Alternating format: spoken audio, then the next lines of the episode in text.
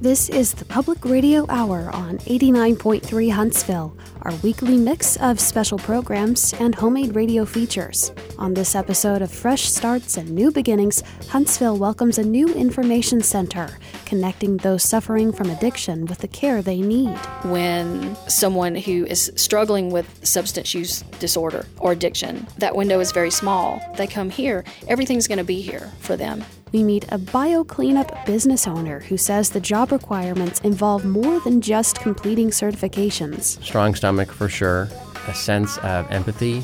You need to be a people person rather than being just a business person and saying, let me just clean this up for you and get out of there. Brett Tannehill talks to members of the Tennessee Valley Community Garden Association, and the Solid Waste Disposal Authority of Huntsville tells us how they are encouraging better recycling in our community. That's next on the Public Radio Hour on 89.3 Huntsville.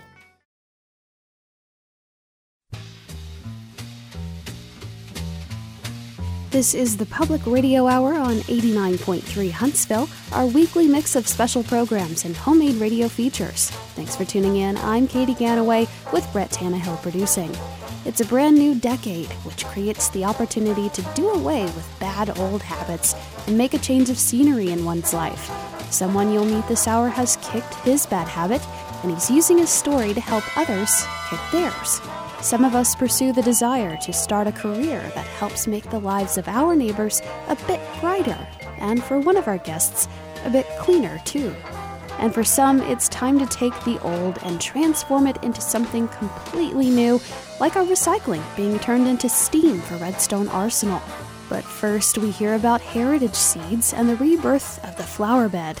Brett Tannehill brings us the following conversation with the Tennessee Valley Community Garden Association about the 8th annual Community Seed Swap, Friday night at 6 at the Church of the Nativity in downtown Huntsville. An event where green thumbed folks meet to help each other to conserve seeds and to yield a more diverse harvest. And with the seed swap tomorrow, it's a great chance for people to come and trade their seeds and also get new things to bring in to their slate at their mm-hmm. house. For people who haven't been to the seed swap before, how, how do you do it? Do you need seeds? Do you just walk up to people and start trading seeds? How, do, how does this work exactly? Well, we have a room designated for the seed swapping, if you want to call it that. Um, and basically, people just go in the room, set their seed down, look at everybody else's seeds. You don't have to bring seeds. Um, we do get a big seed packet donation from a seed company um, that people can take home a few packets if they'd like. So, and also the Sand Mountain Seed Bank, who um, we host the seed swap for. It's a benefit for the Sand Mountain Seed Bank. Um, they do bring some seeds to share as well. What have y'all picked up? Any any great seeds that you were really surprised about? Mm. I have so many. It's hard to even. Lee, the um, I'm trying to think. Of, there's always some nice tomatoes. Um, that um, yeah. some interesting varieties tomatoes. Um, you know, there's a lot of I guess heirloom seeds have become pretty popular. Um, but you know, you you hang out with the the seed bank and like it, it's that on steroids, right? You have some really interesting named uh, tomatoes, or there's uh, melons um, peas that we've had. We grew out some field peas uh, mm-hmm. uh, recently. There was some okra that I got from them a few years ago. The variety is called blonde, and it's just a, a lighter green okra. And um, that one, I've grown that for a few a few years. So, what is it about gardening that both of you enjoy so much? I think it's just mostly just having a connection to the earth. And also i'm i'm really into nutrition and health so i eat a lot of i'm, I'm plant-based. My diet is plant-based so i eat a lot of fruits and vegetables primarily. Um, so just knowing that i can grow my own um, is important to me and also so for you there's a lot of utility in it it's not yeah. just for show it's an actual yes it, but also um, it's stress relief it's really good stress relief like being out in the garden, being out in nature. So that's another aspect that is is important to me. Lee, it's definitely stress relieving. Um, I I like a lot of the, the the manual labor involved in being able to like build beds and and do you know like make uh, rain barrels and I, I like doing a lot of that. But there's also just a I've grown up in Alabama my whole life. My whole family have been farmers. My dad's a nurseryman. Um, and it's just something that almost, always kind of seems as a, an extension of who I am. And so it's can't not have a garden. So I just it's a little bit of everything, I guess. And we've covered the seed swap the past couple of years at least, and done PSAs and that sort of thing. And the turnouts to the swaps seems I was surprised the first time. It was enormous. There were so many people enthused about this. Um, why do you think people care so much about gardening and getting together for the seed swap as well? I think it's a I think it's a couple things. I think the um, one the I mean the whole thing is a benefit for the Sand Mountain Seed Bank and and Dove and Lawrence and and Russell um, and Charlotte are just I mean they are they kind of you know just really um, uh, just I don't know how to I don't know how to explain it. They they they just shine with this essence of, of authenticity and um, and so they and when you hear them talk about the seeds and the passion that they right. have like it it's it's really contagious and um, and so there's this idea that you know I, there's a lot of um, progression in in the the monocultured and um, industrialized agriculture. And so I think a lot of people, you know, whether you agree with it or not, at least can step back and take a check and realize kind of where we've come from as far as growing out seeds and saving seeds and the history behind them. And so that, in one case, I think is what brings a lot of people out. I think the um, you know, that it's it's fun. You're around a bunch of like-minded people. You know, we have you know mad moths and all kinds of uh, you know uh, food donors and uh, bands playing, and it's just it's festive. It's kind of what you expect. It's like a nice big garden party, and it's just fun. It's a nice fun party, and there's seeds and there's good people, and if you're into it, you're going to be surrounded by like hundred people that are into it. So it's just fun. And this idea of the tradition passing along knowledge um, we've heard a lot of stories about that in the past coverage that we've done. And my favorite thing to hear is how people connect with past family members and, and things of that nature. And you mentioned that um, you've your family's been in farming and, and landscaping, uh, nurseries, and that sort of thing. What sort of tips have you gathered for yourself that you put into play today with your gardening? A lot has changed. A lot has changed in, in the way that my, my grandparents gardened and versus the way we garden. You know, I mean, mm-hmm. the uh, there's just it's hard to it's, in some cases even hard to compare. Um, well, we garden organically. We don't use any um, synthetic pesticides or fertilizers. Back in the day, your family probably used you know, Sevin dust and that kind of thing. Oh, for sure. The um, yeah. but I mean, again, it was just it was you had a tractor, you tilled, and uh, but there's still things that we have learned, you know, and you know, like understanding when to grow things, and um, trying to just rack my brain on. There's obviously some things that we that we still do. I think maybe maybe nowadays people are starting to realize how important it is to treat the soil well. I think in the past the soil was kind of um, exploited and not really people didn't really know how to like replenish so much and they didn't really appreciate the soil web and the all the you know the the fungal you know activity that happens and the bacterial activity that happens in the soil um, and I think people are starting to realize how important that is for their plants to be healthy. Um, so that's that's personally why we don't use pesticides or synthetic fertilizers because it's just not good on the soil. Yeah, that's that's one of the things that I was always taught first off is if you're starting out, get a soil test. Know exactly oh, kind of yeah. what you're what you're what you're working yeah. with. If you're starting in a, a brand new area, know know what's know what's under there. Mm-hmm. So you mentioned some of the activities that you'll have at the seed swap. You'll have like live music and refreshments, and you're also encouraging people to share their own seed stories, which our community mm-hmm. newsroom is going to um, be kind of wandering through and recording and, and that sort of thing. Uh, tell us a little bit about this idea of seed stories we're wanting to invite people to share a significant story about seed that they've been saving over the years. Um, we'd, you know, like to know what the history of the seed is, why it's significant to them, like how they grow it, if there's any special way that they grow it, if it's a fruit or vegetable, if they have like a good recipe they use to prepare it. In the past, normally have a um, some like keynote speaker uh, of sorts that can kind of you know have a relevant conversation to, to start. And so this year we're going to try to move away from that and make it a little more uh, involved across the whole room. So in the past, if you've been, you know, the seed swap is in this kind in this room on the side of the uh, fellowship hall of the church that we're at. Um, we're going to expand that out into the broader room and really try to engage more conversation uh, around the swap itself. Um, obviously, the seed bank will be on hand, and they're just rich with stories and information and advice. Um, and so they'll be offering some of that. Um, and but the idea is to open the floor up in kind of an open mic situation to where you know if you've brought seed, we really want you to come and you know tell us about it, right? Because those conversations are happening every year, right, one on one in that room. And so now we're just trying to to make it a bigger part of the event. Do uh, either of you have a seed story you'd like to share? Well, I have. I do have a seed story. It's not a seed that I've grown over the years, but it's it's significant. It's just become a really special plant that I love seeing every summer. But I uh, found some maypop in my mother-in-law's field next to her house. So, you know the maypops. uh-huh. That, yeah, absolutely. Okay. Yeah. So I found a dried up maypop and um, I brought it home and I tried to germinate it and it was taking a while. It was taking a, a few weeks and I was like, well, this probably isn't going to germinate. But one day it finally popped out of the of the of the soil and I was really excited about that. Um, and so I, I planted it and um, so it has these well another name for maypop is passion flower.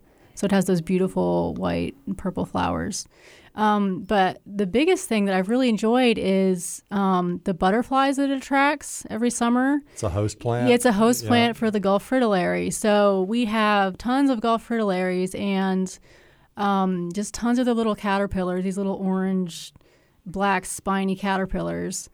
Um, but then we end up with lots of their little cocoons, like all over our porch and the side of our house. And so I just love watching them make their cocoon and then like checking on them every day to see if they're going to hatch. And if I ever catch one hatching, it's just, it's really cool to see. So that's, that's, I mean, I only have been growing that for a year or two years maybe, but it's become really special to me. So. And finally, keeping with our theme of um, a clean slate, anything new going to be added to your family garden this week, or anything special? You're like, I'm going to Hmm. plant this this year. Oh my They're both thinking, listeners. They're, they're, they're deep in thought. So I um I'm trying to think of the name of the tomato that I that I got out of Oh, the it was box. a pineapple. Pineapple, Pineapple tomato. tomato. Yeah. I have not that. heard of that. I, Really. I love so funny story. In my entire life, I hated tomatoes. Did not like them. The I mean, just the, uh, the I, re- I was repulsed by tomatoes. And even when I got into garden, I would grow them, but I wouldn't eat them. And a couple years ago, we were at a, a farmer's market because we used to try and sell a little bit here and there. And I was just so f- famished. I was starving, and the only thing I had on the table was tomatoes, Roma tomatoes. And so I just started eating Roma tomatoes, and it just somehow it clicked. And I've been a, like a massive tomato fan ever since. Like I can't get enough tomatoes. So these pineapple tomatoes, is this something you've eaten before, or you're just like, I don't know what the heck that is? I, it was it's a it's a it's an interesting heirloom. So Botanical Interest is a seed company that donates to the swap, and so you know, unofficially, Marion and I kind of get first dibs at looking at through the seeds. you have to sort through things. we have to see exactly. Yeah. We can't you know, we don't want bad things to come in. We pull a, Quality a few- control, A few yeah. Exactly. out. So that's one of those. I was like, oh, this is really neat. I haven't seen this before, and it, it's like a, a light kind of yellowy red, and so it looks. I think it's along the same lines as the mortgage lifter, which is one of my favorites. So I'm excited about that. I'm actually going to grow um, some Hopi sunflower seeds, sunflower plants Oh, this very year. cool. Yeah, because the seeds can be used for a plant or a dye on fabric. So that's something I'm going to be growing for the first time. So Yeah. people going to the seed swap for the first time, uh, and this is Friday night beginning at six o'clock in downtown Huntsville at Church of the Nativity. Um, people going for their first time, what can they expect? Any any advice for them? I would Um, say the Show up early. Oh yes, well, show up at six. Show up at six. Doors right. open at six. Right. Yeah. Right. we're not we're not ready, but the um yeah show up if you want food um and and partic- you know like it's it is um it it, it does get packed um and if you're you know I think some people actually come swap their seeds and leave it's just because it's like this is you know it's a lot A if lot, you're if you're introverted and don't like big crowds I guess. you know kind of come in you can come in early and it's it's not as it's not as much but um I don't know I think the advice is you know I just mean, just enjoy yourself. It's fun. It's fun to be around like-minded people and to share seeds. Thinking about adding on to what you already grow? The eighth annual Community Seed Swap is Friday, January 31st at 6 p.m. at the Church of the Nativity in downtown Huntsville. Details on the Tennessee Valley Community Garden Facebook page. Next up on the Public Radio Hour here on 89.3 Huntsville, another green initiative in Huntsville, changing the way our community thinks about recycling. Don't change that dial. Independent Musical Productions' latest musical, The Bridges of Madison County, tells of the love affair between an Iowa housewife and a traveling photographer. This Friday in the 11 o'clock hour of Morning Blend, I'll be speaking with Jim Wood and Vivian Atkins about this romantic show. I'll be taking your requests too. I'm Jenny Kennedy. Hope you can join me. Come on, children, and climb in the backseat.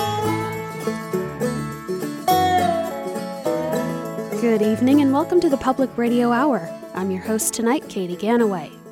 Tonight, we're bringing you stories from around the Tennessee Valley of folks looking to wipe their slates clean, and that includes the people helping them. Take Bio One Huntsville, for instance. In the light of a sudden family tragedy, owner Jake Snavely knows the last thing the loved ones of the deceased want to do is clean up the remains of such a devastating event. Snavely's crew specializes in this arena among an umbrella of additional extreme cleaning services. You specialize in deep cleaning of all kinds, but the number one service seems to be hoarding cleanup. Is that right? That's right. Yeah. Number one would be hoarding, but we do a lot of crime and trauma scene as well, too. Let's focus on the hoarding aspect of it for, okay. for now.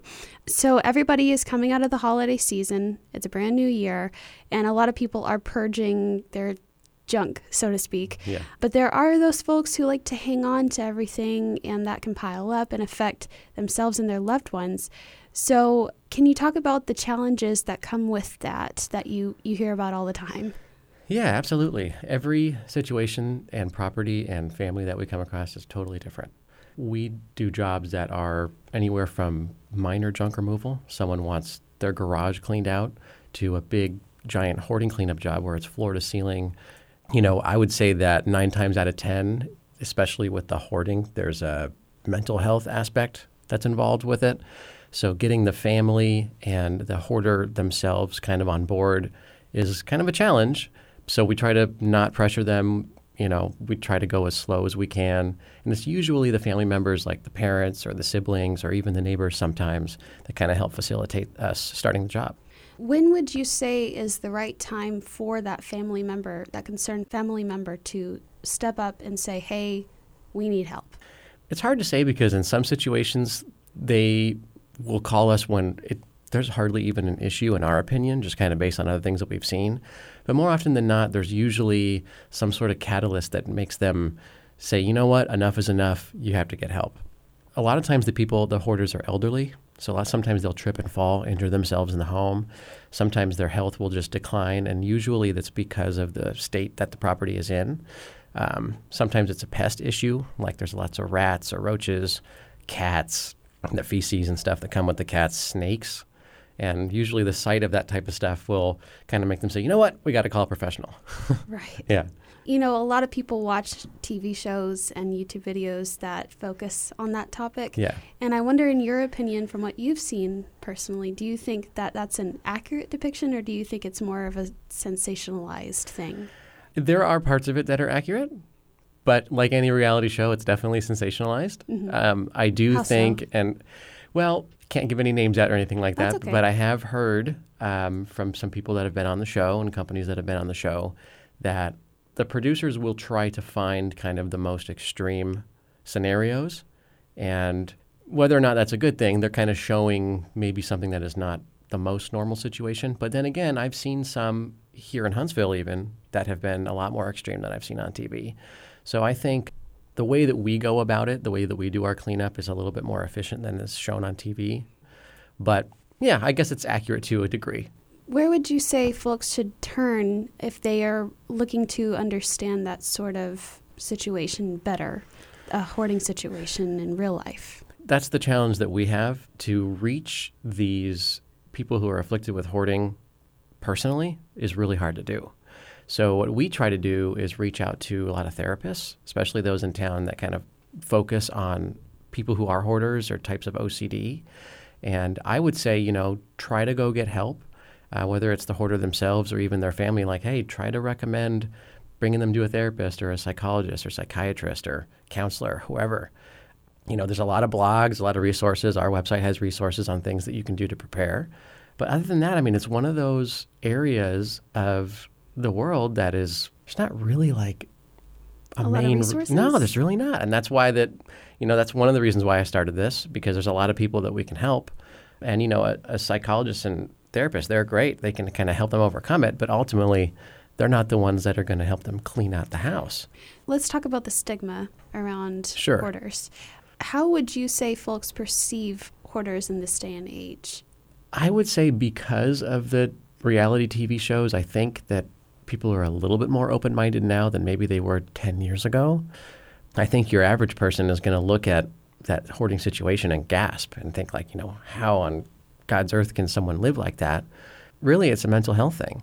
It's, it's just educating the public about, you, know, it's not like just pure laziness that they're doing this it's a mental health thing. And more often than not, there's usually an event in the person's life that kind of sets them off. So what we've noticed is, especially with the elderly people, a lot of the times one of the spouses passes away or is afflicted with some sort of debilitating illness, and that causes the other spouse, the surviving spouse, to kind of regress and not want to leave the house and turn to hoarding. And I'm not an expert in mental health issues at all, but I think in getting the public to realize that it's not a bunch of crazy people, it's an actual problem, and um, that they should get the you know correct mental help and then ultimately our help that they need and deserve. Now, when it comes to that sort of help, it's a professional service and it requires a lot of dedication and energy on y'all's part. That comes with a financial cost. It does. And I wonder how are you able to work with people who may not have the funds to afford that sort of thing? Homeowners insurance mm-hmm. for a lot of our other stuff, like the crime and trauma scene cleanup, the mm-hmm. homeowners insurance will usually always cover it. With hoarding, it's very rarely that it does, unless there's some sort of biohazard or something involved within it. But we always go into the situation assuming that the homeowners insurance won't, because we don't want to tell a family that, oh, yeah, yeah, it'll be included when they're stuck with a big bill at the end, you know. What we try to do is we try to be as fair as we can. And that's kind of been my whole thing for growing this business is, you know, a lot of families will get two, three, four bids um, from different companies. And we're almost always beating them out because we're, I don't want to say we're the cheapest, but we want to try to help as many people as we can. And a lot of times the family will pitch in. So mom, dad, sister, brother, the children will kind of pitch in to help, whether it's financially or sometimes even help us, you know, go through the items so we don't have to spend time, you know, kind of categorizing things and this and that. And one of the things we do too is we just had one actually in Florence, Alabama. It was a situation where the mom had a really bad mental illness. She was basically it was like final stage of dementia. And they totally couldn't afford it and she said, "You know, can you set us up on a payment plan type thing?" And it's not something we do often, um, but I said, you know what? We do want to help you do it. They really had no other resource, especially out there. It was a very rural area of Lauderdale County. So we said, yeah, sure. Besides hoarding, you do provide, like you said, uh, crime scene, trauma cleanup, things like that. That would mean that you work with law enforcement, local law enforcement. Yeah. Could you talk about how that sort of partnership may affect your life, making you on call as well uh, Oh, yeah. whenever something happens? Yeah. that you have to come in and help clean up. So going back to law enforcement, we try to reach out to them as much as we can. Um, Huntsville PD has been great. You know, Madison County Sheriff and all the surrounding counties and um, you know police departments as well too. Uh, we try to just let them know who we are to kind of educate them on our process and what we do, and educate them on the fact that you know when they leave a scene where there's a type of like post-mortem cleanup that has to be done, that they realize that the family is ultimately responsible for cleaning it up, but that it's usually covered by insurance. So why compound that trauma on top of trauma for the family? And a lot of the police officers we spoke to, they're like, "Well, we didn't know that." Yeah, they call us the last responders. So the last responders. yeah, so it's kind of funny, you know. And uh, but we do uh, get calls, you know, 2 a.m., 3 a.m. You know, a lot of the times though, there's not a very strong sense of emergency with our cleanup because sometimes investigators have to finish their investigation. That usually doesn't take place at 3 a.m. But we had a situation where an elderly man tripped down the basement stairs, passed away, and the whole family was over for the holiday, and they wanted that cleaned up ASAP. So we were out there in 30 minutes and got it done for them. For you personally, do you feel that's sort of a taxing aspect of your job? It is challenging, you know. Um, before I got into this, though, I was a realtor for 13 years. Right. And I was essentially on call all the time then, too. Maybe not 3 a.m., but I would get the texts and the calls and the emails all the time. I had to respond. And so it's something that I'm, I'm used to. And, you know, my other employees, I'm trying to train them on how to do it. And yeah, it's, it's challenging, but it's part of the job and it's worth it. When someone decides they want to get into this business, what sort of requirements are there for them to do so? What what sort of experiences do they need to be taking into this, except for maybe a strong stomach? Well, so there's I'll break that down into two parts. So in, in terms of like the licensing and the, the state and federal requirements, and then there's just the personal requirements that I would say, or at least recommendations that you would need. So, like you said, strong stomach for sure, um, a sense of empathy uh, you, you need to be a people person. You need to know how to accurately communicate with others and just show your support rather than being just a business person and saying, let me just clean this up for you and get out of there. You know, in terms of licensing, I mean, Alabama has a couple of things they require. So does the federal. You know, there's OSHA, occupational safety hazard. Um, you have to go through some training with that, with bloodborne pathogens, and just how to wear the proper PPE, um, you have to learn about our chemicals and just have to have to learn the, the dangers of that, how to use them correctly, how to clean up correctly, where to dump the biohazardous waste. You know, you have to get certain inoculations for things like we do ancillary services like mold remediation. We're working on meth lab cleanup. So those are two different things that we have to do and educate ourselves mm-hmm. with like 40 hour HAZWOPER class, a 40 or 80 hour OSHA class. Um, what, a, what is HAZWOPER? I'm sorry. HAZWOPER is kind of a general occupational safety hazard class that you take for how to handle biohazards and hazardous materials. Um, so anything from like, for example, we can clean up tear gas, we can clean up various types of drugs and needles and blood and bodily fluids and things like that. And you have to know what the dangers are of going into that because even with your full protective equipment on with your suit respirator, gloves, double gloves, booties, you name it, there's still things that can hurt you, like a needle, or, you know, if you just don't have your mask on right, if you're not properly fit tested for your respirator. So there's a bunch of little things you got to go into, and I have to make sure my employees are also protected against these things, or else it's on me. Under the big umbrella of services that you offer, such yeah. as uh, over I've read it was odor removal, decomposition cleanup, things like that. In your opinion, which is the hardest cleanup to carry out? That's a tough one. I would say that there are a couple that are hard in different ways. Okay, so a hoarding job is very physically demanding. It is just pure hard labor mm-hmm. for sometimes a full day, two days, three days, four days, a week. So that's hard in that respect. But it doesn't take much mental energy once you know what you're doing. To me, the toughest would be the crime scenes and death scenes when we know about it going into it. Most of the time, I try not to find out too much, but ultimately, we're going to find out with law enforcement. But if it's something where it's the death of a child or some sort of murder or something, and you know, it's kind of emotionally taxing on you while you're doing the cleanup, but you have to try to not think about it and think of it as just a job. Um, obviously, you know, interact with the grieving families and all of that, but you can't let it get in your head too much or else you're not going to clean thoroughly. So I would say hoarding is tough physically, but those homicide, suicide jobs are probably the toughest, especially when the decomposition is involved. Because not only do you have that emotional part, but then with that type of bodily fluid, you're taking out walls, floors, baseboards, and you're it's you're going layer by layer, so it's very detailed, and sometimes it takes a long time, and it's also physically challenging too. This is such a heavy load to carry every single day. Um, it makes me wonder how you decided to get into this profession because you said you used to be a real estate broker. Yeah. Um, so, what sort of led you into this field? It was kind of by chance at first. It wasn't something that I dreamed about, but the opportunity came up when I was researching other businesses to start and operate. Real estate was one of those jobs where I just wasn't, my heart wasn't in it anymore. And, you know, a lot of the other people in Bio One that own the other franchises are saying, you know, it is so rewarding.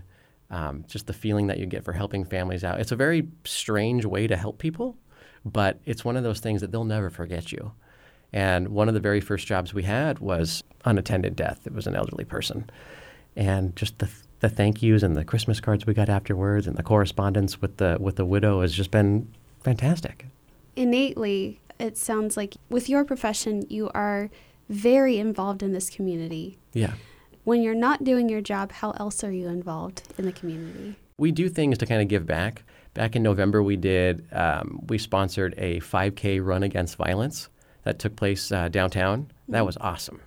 Um, that was put on by the Homicide Survivors Program and JML, and it was really, really cool. And we try to kind of host things, sponsor things like that as much as possible. But other than that, um, I'm pretty preoccupied with my four-year-old and my two-year-old girls at home. They're a lot of work. Mm-hmm. You know, it's good work though. You can check out more information about Bio One Huntsville at bio1huntsville.com and you can call 256 677 6111. For the last 31 years, the Partnership for a Drug Free Community in Huntsville has worked to educate the public about drug abuse prevention. Now they're launching a new free service that will take their mission one step further, matching folks in our community with the treatment they need.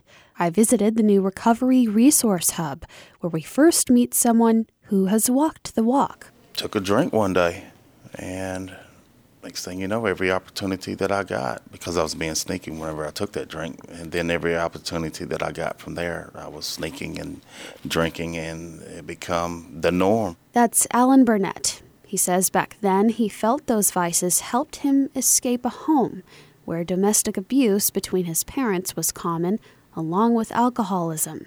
As he entered his adult years, he was caught, and often. The next thing you know, I started associating drinking with smoking weed and cigarettes. And 1988, when I was in college, I was introduced to crack cocaine, and I struggled with that for about 18 years. One day, a judge offered him two choices jail or a recovery program through the court. Started thinking differently. Um, and while I was in jail, I started building a relationship with God, which helped me to build that relationship with myself and whenever I started doing that, I started freeing up. That disease started to lose its power. And I started speaking and talking more and more about where I've been. Burnett is now a peer support specialist in his hometown of Winchester in Franklin County, Tennessee. His resume is pretty impressive as he travels all over the country to tell his story. Now he can add to his list consultant for Partnership for a Drug Free Community's new Recovery Resource Hub. There, he'll share his experiences with anyone looking for help. Uh, we have desks for our certified peer support specialists who are going to be working in and out of here. They're probably not going to be in here a whole lot because they're going to be out in the field actually meeting with people. Wendy Reeves is interim executive director of Partnership for a Drug Free Community. The space she's walking through is slated to open its doors to the public in February. Reeves says the hub will act as a conduit of information, offering a safe place to seek help in treating substance abuse and mental health issues. If combined, that's known as a dual diagnosis. The hub will be unique since some of their peer support specialists and consultants have been where walk ins are now, they're more likely to stick around and talk things through with someone like Burnett. We also have this other office that you see here this is going to be where our qualified substance abuse professionals, they are master level social workers who will be performing a state assessment to determine the level of care that people may need. The Hub's peers will cut out hours of wasted time searching the internet for a solution, which could otherwise delay treatment opportunities. When they walk out of the building, it's totally up to that individual whether they utilize the personalized information provided to them. You can't make anyone go into treatment. You know, it may be someone may come in for an assessment and they may not be ready. We're not here to force anyone, we're here as a resource. While they won't push people into getting the help they seek, there is a small window of hope for each individual as they risk falling back into old habits. If that window closes, people just give up. Therefore, she and her colleagues want to do everything they can to find and vet a variety of resources. They're going to go to each one of these facilities and see that it is a, an actual facility. What the people that work there are like, you know, are they accredited? We want to be sure that the places that we're referring people to are legitimate, good places for them to go. Just because someone makes a choice when they're young or makes a choice at one time does not need to determine the rest of their life. That's Ann Light, a former Huntsville City Attorney's Office worker, now the interim associate director with Partnership. Light has lived in Huntsville for 30 years, and at Partnership, she has seen her share of recovery success stories throughout the years. She's also seen treatment denied to teens and adults whose parents and siblings are embarrassed and deny that their loved one is suffering from addiction or mental illness. This has become such an epidemic within our community, and it touches everyone. While there's such a stigma that is associated with substance use disorder, families tend to try to hide the fact that they're dealing with this. Reeves says she projects by next year, the new hub will have referred 750 individuals in Huntsville and Madison County to treatment programs that work for them. Burnett says he's been clean for the past 13 years and he's created a new motto to live by. And it's called Recovery is the New High. Being able to give back, that's what true recovery is to me, is being able to give back what's been given to you. For 89.3 Huntsville, I'm Katie Ganaway. The Recovery Resource Hub officially opens its doors February 3rd. You can reach out to access this service by dialing the partnership's office Monday through Friday from 9:30 to 4:30 at 256-539-7339. If you need help outside their office hours, you can always call their 24/7 state hotline at 844 307 1760. This is 89.3 Huntsville Public Radio.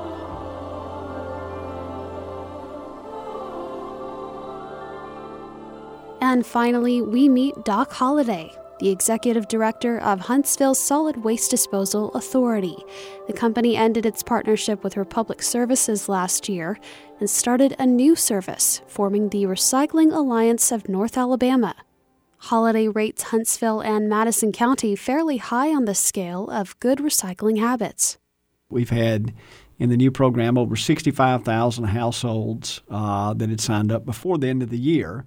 And we have another 4,000 that had actually signed up, and we hadn't been able to get containers to yet. So we hadn't issued them their cards. So we're we're looking at roughly 70,000 people that, that have uh, signed up to, to be a part of the program in less than six months and we compare that to what we had under the old program, where our best guess based on audits and looking at the difference in set out rates and participation rates is around 41,000 households were participating in the program. So our participation is way up. Our tonnages are way up. So the last month in the old program, we collected in July around 448 tons of recyclable material. In December of this year, we collected right at 700 tons of recyclable material. And so, uh, out of those 65,400 households that were eligible for participation in the program by opting in, 84% of them actually rolled their cart out to the street in December. And so we think it's fantastic. Uh, the, the, the commodities we get, so the items you place in your cart, we call them commodities because that's what happens. They're sorted and they're actually sold to market. And so, one thing you always worry about is what they call contamination rates.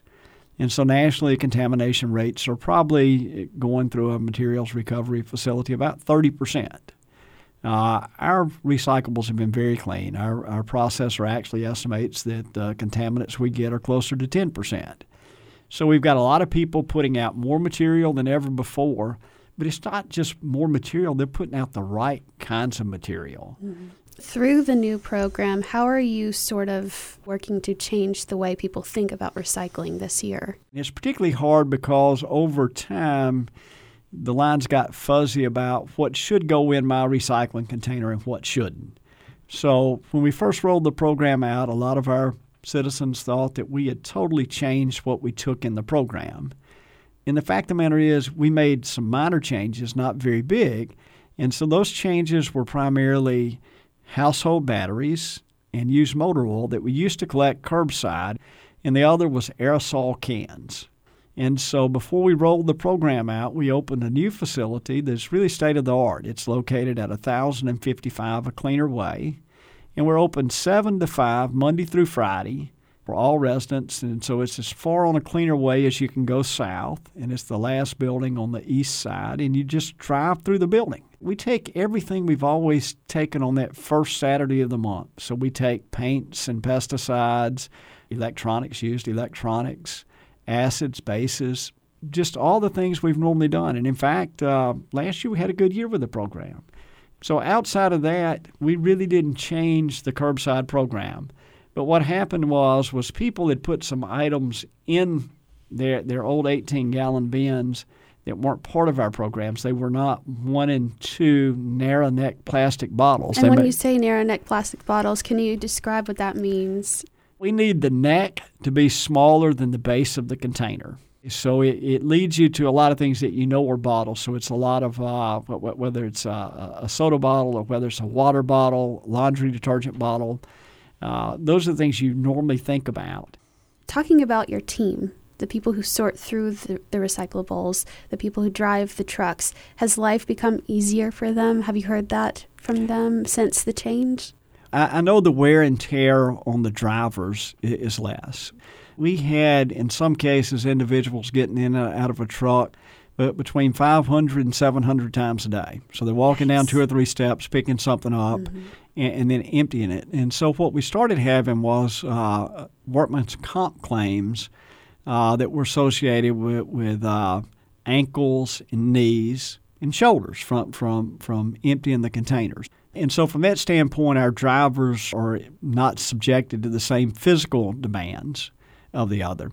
Uh, on the, the processing line, you know, the, the biggest thing we continue to get from time to time is is individuals that are well intentioned, that, that they they've sorted stuff in their house and they've put all the right commodities outside and they get to the very last step and they've got them in a plastic bag and what we ask people to do is is to empty them out of the bag because as they come down on that conveyor belt on the assembly line, you've got an individual that doesn't know what's in there, and you're asking them to trust that they can rip the bag open and there'll be nothing sharp or nothing harmful in there. And so, a lot of times, uh, the workman's comp uh, insurer associated with those people and the safety officers say, look, if it's in a bag, just let it pass through. And so, you may have things that traditionally you've recycled that we really would like to recover and actually use as a commodity that may pass through because nobody opens that bag. And so we just ask you to empty those out loosely into the container. Let's talk about the environmental impact on our community. What sort of changes have you seen there? So let's start with the fact that these containers have a lid. So seeing a lot less litter in neighborhoods and along roadsides. And the other is is, is the commodities are staying dry, particularly the uh, the, the uh, fiber type products. So it makes it easier to sort so that we know they get recycled because some, sometimes if you have just a wet bale of something, it's just wet. So I'd start there. The other is, is, remember we expanded this program so we cover about twice the area that we used to, but we're covering it once a month as opposed to weekly. So we're not burning as much fuel trying to collect the commodities as we used to. We also have done what we call some smart routing, and that is is one of the reasons we wanted people to opt in. Under the old program, we went down every street that was in the service area, whether anybody on that street had ever set a container out or not. Under this program, because you have to, to sign up, then we actually know the address and we actually just route trucks to go down streets where people have containers. You know, it doesn't mean that, that every month everybody that signed up for a cart will roll their cart to the street. But we're just going down streets where they've signed up and they have a cart, and there's a higher likelihood because they signed up to get it that they'll roll the cart out to the street. And for those who have opted to get a cart and have not received them, what would you tell them? Do they need to reach out to you and call you, or?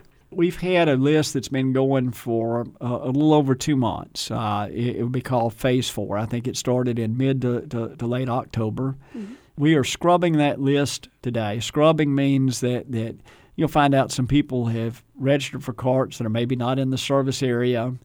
Uh, you'll find out maybe in some cases it's a business, and, and our program primarily just reaches uh, residential, single family residential units that get garbage and trash service from the city for the city of Madison or Madison County. And then there'll be sometimes where two adults in a household maybe both thought about recycling on a different day and ordered. And so they've asked for multiple carts. So we scrub that list to get down to the people that are eligible to have a cart. And we should start the delivery of those phase four carts next week. And so it'll probably take us about two weeks to get all of them delivered. Uh, Next week being the beginning of February, sort of. Right, right, right mm-hmm. the beginning of February. So mm-hmm. if by mid-February, if you've already signed up and you don't have that that cart, please contact our office. You can either call or you can send us an email. Mm-hmm. But but either way, and let's check and see what's going on. And talking about you know things that you can't take on your website, you do have a list of links where people can go find out locally where they can drop off things that RANA and SWDA do not take? We're not equipped right now to have a drop off service. And so what we've tried to do is is locate some vendors that take those items. So the things we've been able to locate it are paper and cardboard. So there are two facilities in town. One of them is WestRock, who has a facility up on Wholesale Drive, and the other is South Central Recycling, who has a facility on Vermont Road. And they'll take in Huntsville. Right, both in Huntsville, and they'll take you know, paper products. So whether it's cardboard or paper or any other products. Metals, there, there's a, a facility located at the extreme north end of Holmes Avenue, uh, and it's called SA Metals, and uh, they, they accept any kind of metals you have. What we haven't been able to locate right now is is. Uh, is plastics and glass. So, okay. so that's a big uh, issue that I've heard from a lot of my friends and coworkers, you know, saying, I want to know where to take my glass because I don't want to just throw it away. So, the closest facility that really takes glass is a little bit over 180 miles away one way. And, and so, there, there are more issues involved in glass and about bulking it and getting it transported and making sure the way you get it there is actually green. And so, there's some challenges there you know, we, we continue to try to identify anyone locally that, that that is willing to do that. But so far, we've been unsuccessful in finding someone that can use it locally, so that there's something more sustainable to do with it. Switching topics to the waste energy facility that you have, yeah. you are able to. You said grind mesh and concrete and light bulbs, and then reuse that as something completely different. Yeah. Yeah, so so we've got about three topics there together. So I'll separate okay. them out as we okay. talk to them because I, I went through very quickly what we do. Right. So you know, uh, one of the things we have here in Huntsville that a lot of communities don't. In fact, they're they're um, you know really close to 85 communities in the uh, in North America that have it. Is we have a waste energy facility. Mm-hmm. So we actually combust uh, common household garbage and produce steam that we export to Redstone Arsenal. Uh, and so last year we, we combusted about 175,000 tons of, of garbage, uh, produced steam that Redstone Arsenal uses for some heating, cooling, and some hot water makeup, and a little bit of industrial processing. I wonder how that steam is packaged and delivered. That seems it's kind it goes through big pipes. It, okay. People look at those big silver pipes mm-hmm. out, out on Redstone Arsenal and they say, I wonder what that is. Well, that's actually the steam lines that, that go to the different facilities. And so we produce steam for them. And out of that, you end up with a combustor ash. So two things really happen with the combustor ash. So one of them is is uh, the first thing we do is, we take them over to the landfill, and we actually use a portable metals recovery facility over there. And so we recover the ferrous and the non-ferrous metals out of that combustor ash. So last year we we recovered about 2,460 tons of metals out of that combustor ash. And then out of the leftover ash, that if you have a, a an MSW landfill, which is a municipal solid waste landfill, then, then you have to cover the materials that are placed in it every day with daily cover. And so we actually use that old combustor ash as daily cover rather than using dirt. In addition to that, you know, we, we did talk about we've actually started a concrete grinding operation. So we take old concrete that's been demolition from other places and we grind it up and then we reuse the concrete. So last year we ground up a little over 17,000 tons of, of old concrete. Uh, we've used it in a variety of applications. Some of it is is we actually use uh, some of it to extend the road down on the Cleaner Way where that new household hazardous waste facility is. Some of it actually went up under uh, the foundation or the pad of that uh, new household hazardous waste building. Uh, some of it was ground up and went uh, up under the parking garage that's now uh, in the same complex where uh, uh, the development on Bob Wallace is that has Chuy's and all. And, and so, you know, it's a little bit higher on that EPA uh, hierarchy and pyramid we talked about a little bit earlier. We're at the reuse stage rather than the recycle stage. Mm-hmm. So we're doing a lot more than just the curbside program. People look at curbside and think that's all the recycling efforts. But if you look energy recovery that we do at the waste energy facility, that's above landfilling. So as you go down that that that, that pyramid, it's uh, reduce, reuse, recycle, energy recovery, and then landfilling. And, and so we're doing a lot to, to try to make this a more environmentally friendly community. So going back to RANA, are there any plans that you might have to expand recycling pickup to businesses or maybe some sort of initiatives going to local apartments or because those are some places that I would I would think are a little bit difficult to recycle. Traditionally, uh, we, have left the commercial application. So whether it's a business or whether it's uh, an apartment complex, we followed the same model really that the cities and the counties ha- have followed, and that's to provide service to the single family residential households. And the commercial establishments, whether it's apartments or whether it's businesses, actually contract with private vendors to do that. So, so I don't, you know, see that part that, that, that we would be doing that.